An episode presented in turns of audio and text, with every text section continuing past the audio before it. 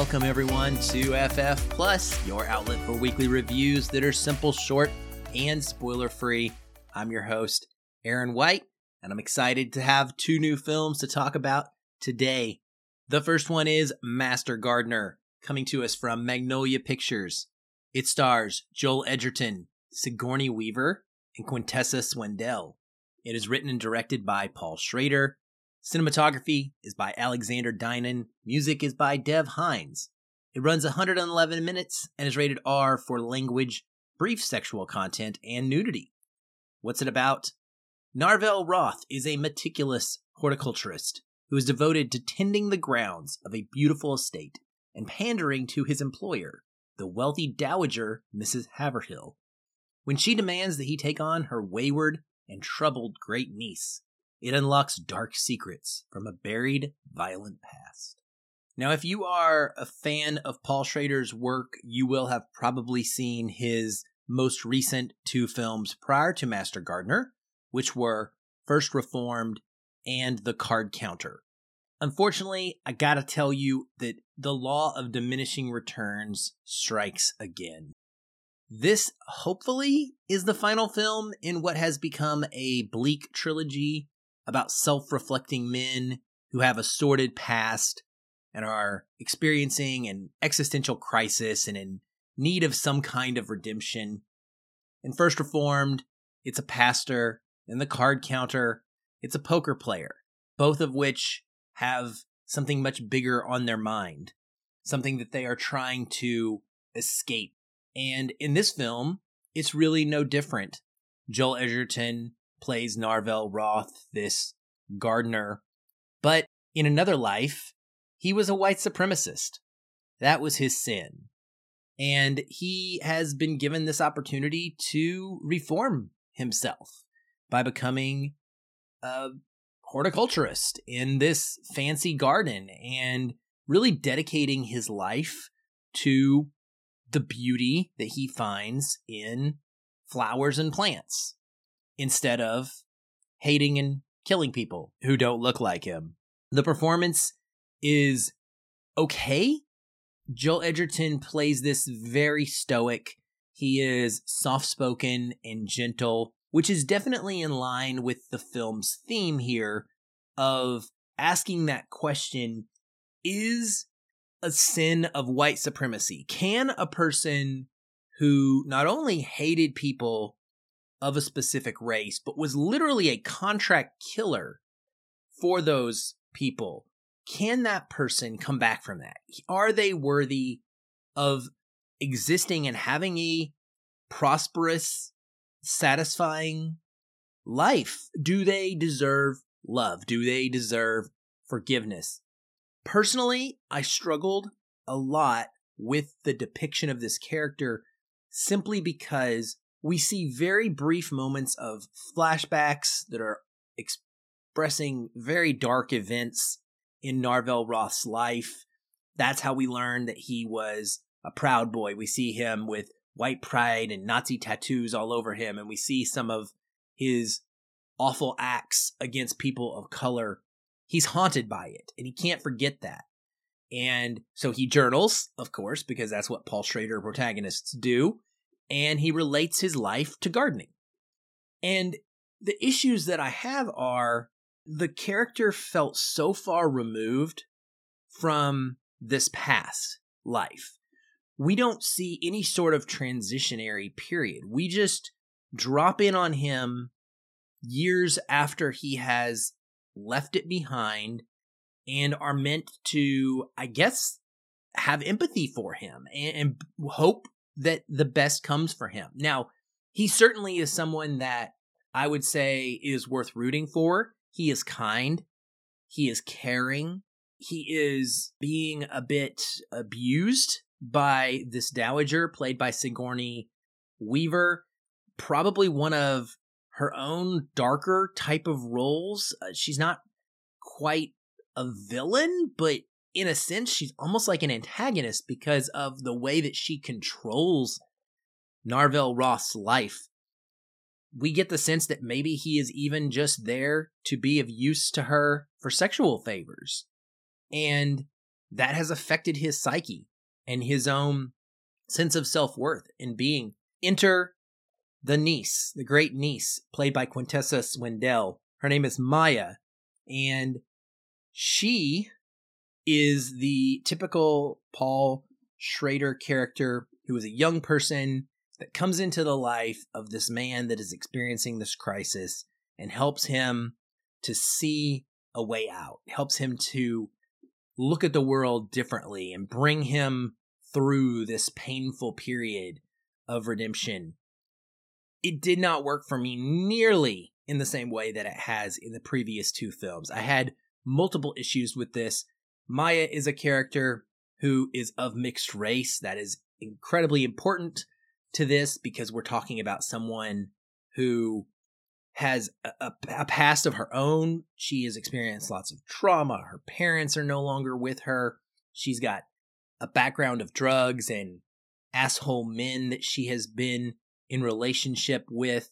And she is really in need of another person in her orbit. Like she is alone as well. So we have these two loners that are coming together and she has to learn to accept him, right? And so if she is going to learn about his past and her being of mixed race, father was a black man, how is she going to feel about that?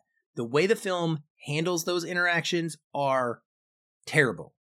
I could not like them less. Particularly, there is a sexually explicit type of scene in this film that is supposed to be touching, I think, but it was the most awkward and uncomfortable thing I've seen in a long time because of the portrayal of this man with this past and and this young woman who is over 20 years beneath his age. I, I just did not buy this relationship in the slightest. It felt almost exploitive to me.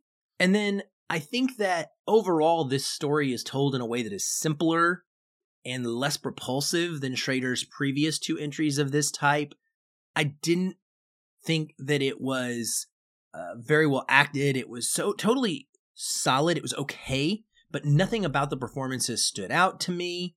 And everything felt very on the nose when it came to the dialogue. Like it just feels like Paul Schrader was losing his grasp a little bit, as if he had rehashed this so many times that he was lacking for ways to interrogate this in a truly thoughtful and interesting way.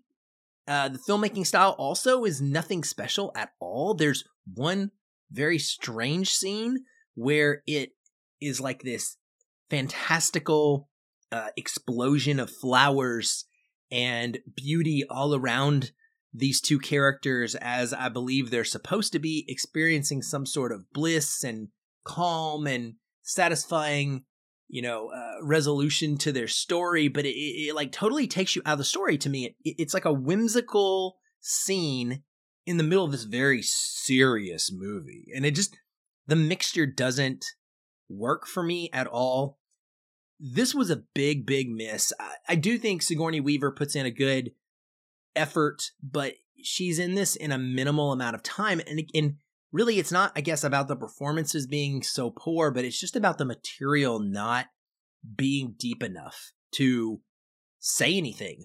I think if you're going to address white supremacy in this day and age as a topic, you have to do so with a lot more nuance than he does here. That is what I see lacking. I don't see Paul Schrader as a typically great director or with someone that has the ability to pull out things in a very cautious way. This feels too easy to me, too hopeful for Paul Schrader in a sense. I don't want to give away the exact ending, but you're typically used to his films ending with a lot of cynicism. And he kind of goes a different route in this. And I don't know that it really worked for this particular story and these characters. So this was a movie that was not very successful, in my opinion. And also, on top of all of this, gardening as a topic is super boring and not interesting to me in the slightest. It feels like Schrader just got all his information off of Google. It doesn't really, again, go very far beneath the surface. Even in the gardening, it's just there for a metaphor, more or less. I loved his depictions of a priest, a pastor, rather, in the Reformed Church. Um, that setting, totally into that, personally speaking. Uh, also, like the poker setting and a person with a military past, totally into those things. Gardening, just not my thing. So maybe this, you'll get more traction out of it if you are an outdoorsy person with a green thumb. I don't know. Master Gardener is in theaters now. I think this is a totally skippable movie. I think Paul Schrader as a whole has a lot more like this in his directorial filmography than he does uh, hits like First Reformed and really good ones like The Card Counter. Yes, he does have this history of being a great writer. I just think age is catching up with him. Age and repetitiveness of storytelling. As I said at the very top, it's diminishing returns. So I don't really recommend this film at all. The second movie to talk about is The Little Mermaid, coming to us from Walt Disney Studios Motion Pictures. It stars Halle Bailey, Jonah Hauer-King, Daveed Diggs, Awkwafina, Jacob Tremblay, Noma Dumezweni, Javier Bardem, and Melissa McCarthy. It is directed by Rob Marshall. It is written by David Magee, and it is based on both Disney's The Little Mermaid by Ron Clements and John Musker, and the original The Little Mermaid by Hans Christian Andersen.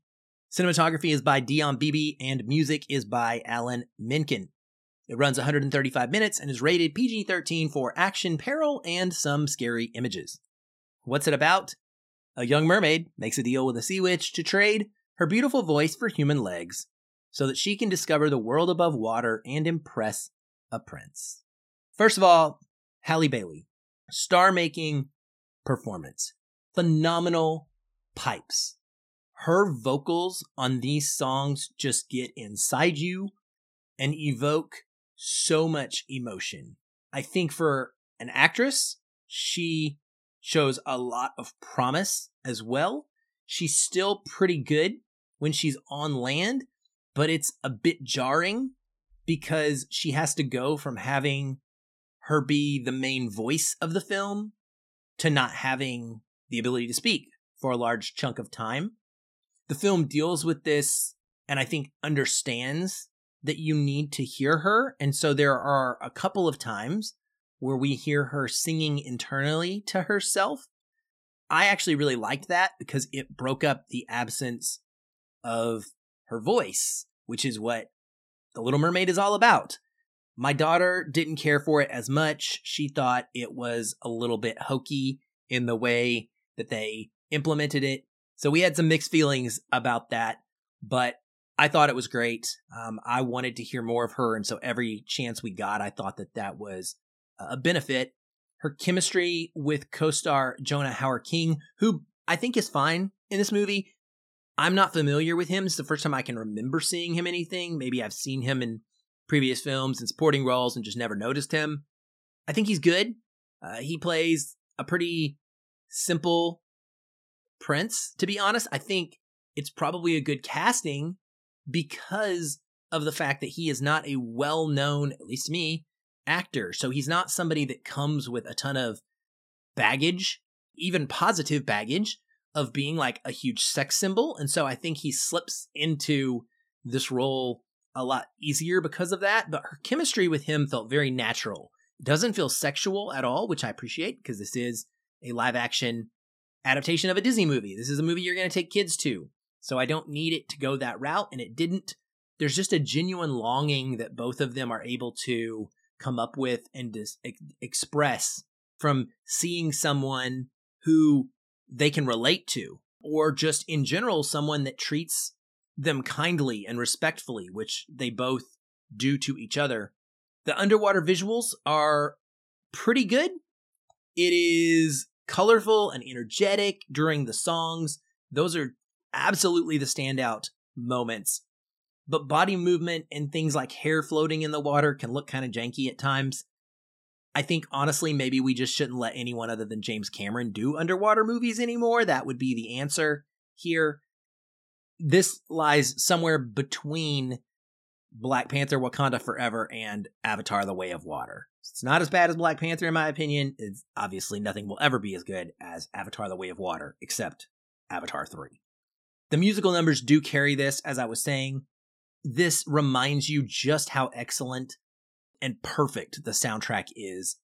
If you're not singing these songs underneath your breath or even out loud while the film is playing, I don't know what's wrong with you. It's easy to get swept away in that. And I honestly wondered afterward if maybe I was even too forgiving on things that I didn't care as much about because the songs were so good and I was on an elevated emotional high from each song number. And I was just anxiously awaiting the next set piece where that was going to occur. There are several new songs, two of which I think felt very much like stage play musical numbers. They don't necessarily fit the pop song style of the rest of the Little Mermaid soundtrack, but they felt more like you'd find them in a Rob Marshall musical adaptation similar to Into the Woods. I dug them. Uh, my daughter wasn't a huge fan of those. She thought that they were a bit too distracting because they weren't like the rest, but I'm a big stage theater person. I mean, she is too, but I guess for some reason it worked for me. I thought that they were fine. Uh, the other new song is a rap, mostly performed by Scuttle with some assistance from Sebastian. It's really cute and funny. Those uh, performers for Sebastian and Scuttle being Daveed Diggs and Awkwafina, so you know that they can bring the rhymes. And Lin-Manuel Miranda was a part of this film, so I'm guessing he probably had a hand in writing that. Uh, once you hear it, you'll think the same thing, I think, automatically. It's a lot of fun, and it highlights his presence in this film and takes advantage of their other talents outside of acting. I really like how they framed the kingdom in this. There aren't a lot of changes to the base Little Mermaid story that we know so well from the Disney animated picture. It does not lean into the grim dark world of the original, which is great. So what they did here though is they set up the kingdom that Eric is the prince of as an island in the Caribbean. And Eric himself is a white adoptee to a black queen. He longs to get out in the world and he wants to connect their kingdom to others through trade. But his mother, the queen, fears the seas because their their nation is known for experiencing tons of shipwrecks. In fact, that's how Eric was brought to them as well. And she believes in this sort of superstition that the gods don't want them to be out exploring. So she wants to keep everything safe and contained. He and Ariel connect so well because they both have this shared desire to break free from their parents' rules and the control and the historical norms of both of their societies. And their love story bridges the relationship between their two worlds. I was less a fan of the mermaid world, honestly. I just didn't care about Ariel's sisters who get introduced in this movie. We barely see them or hear from them, or even her dad, King Triton, all that much. And so when we did, it felt a little bit forced to me. The mer people themselves can look really weird out of water. Also, kind of going back to the visuals a bit, maybe we get used to seeing them in that sort of hazy way when they're under the water in CGI, but they just they look really strange to me once they emerge. Other performances, Melissa McCarthy is an actress I really do not care for, but she eats up her screen time and uh, gives a delicious performance as the conniving and bitter Ursula the Sea Witch. I thought she was great. Her big musical number, Poor Unfortunate Souls, is an absolute banger. And then the final set piece where she becomes giant uh, is looks really cool as well. Daveed Diggs, I have always loved, and he kills it as Sebastian. I think this is something that sets this particular Disney live action remake apart from some of the ones in the past. He is a perfect comedic release, and the first time that one of these films has captured the magic of the animal sidekick. We all have this nostalgia if you grew up watching the animated films for characters that were the animals, whether it's Abu in Aladdin, Sebastian in Little Mermaid, pretty much everybody, maybe like Zazu, you could say. In The Lion King, but the rest of these live action remakes have not really understood that and done it in a way that felt equivalent. And I think that this one did. Awkwafina as Scuttle is also a lot of fun and pretty perfect casting for a bird brained character. Flounder still looks like a nightmare fish to me with his human eyes and lips, especially when he's talking. It, it's just weird. It, it does not look normal and it distracts me. But luckily, Jacob Tremblay's voice work is really perfectly fitting for that character. And we don't see Flounder a lot because he's stuck in the water and can't go on land. Overall, I would put this in the upper tier of Disney live action remakes. I personally rank them Cinderella, Pete's Dragon, and The Jungle Book. I think this is kind of on par with The Jungle Book for me. And I loved it, and I'm looking forward to seeing it again. I went in extremely skeptical.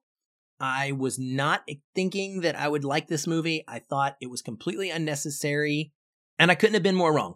And I know that I am not the only one to feel that way. Several of my other Seattle film critics, some who can even be curmudgeonous at times, really enjoyed this as well. So I don't think that I'm alone. Uh, and I think that families will have an absolute blast with this one in the theaters. It's a lot of fun. It looks really good for the most part. And the songs, man, the songs, you just, you can't beat this soundtrack. There's not a ton of music, but every single song is a five out of five uh, at least the original soundtrack and the new songs I said, I think add to it in a positive way. Little Mermaid will be in theaters on May the 26th. So by all means, get out there and go see it. Well, that's it for this episode of FF Plus. Thanks for sticking with me. If you're enjoying the show, find us on your app of choice and leave us a review and a rating. We would appreciate that. It means a lot and helps us get noticed by other listeners who are looking for a great movie podcast. Also, check out the other shows on our network, Now Playing Network at nowplayingnetwork.net, and follow us on the social media channels. There are links to both all of the show's social media channels and my personal social media channels in the show notes to every episode. I'll be back soon. Until then, keep watching and keep feeling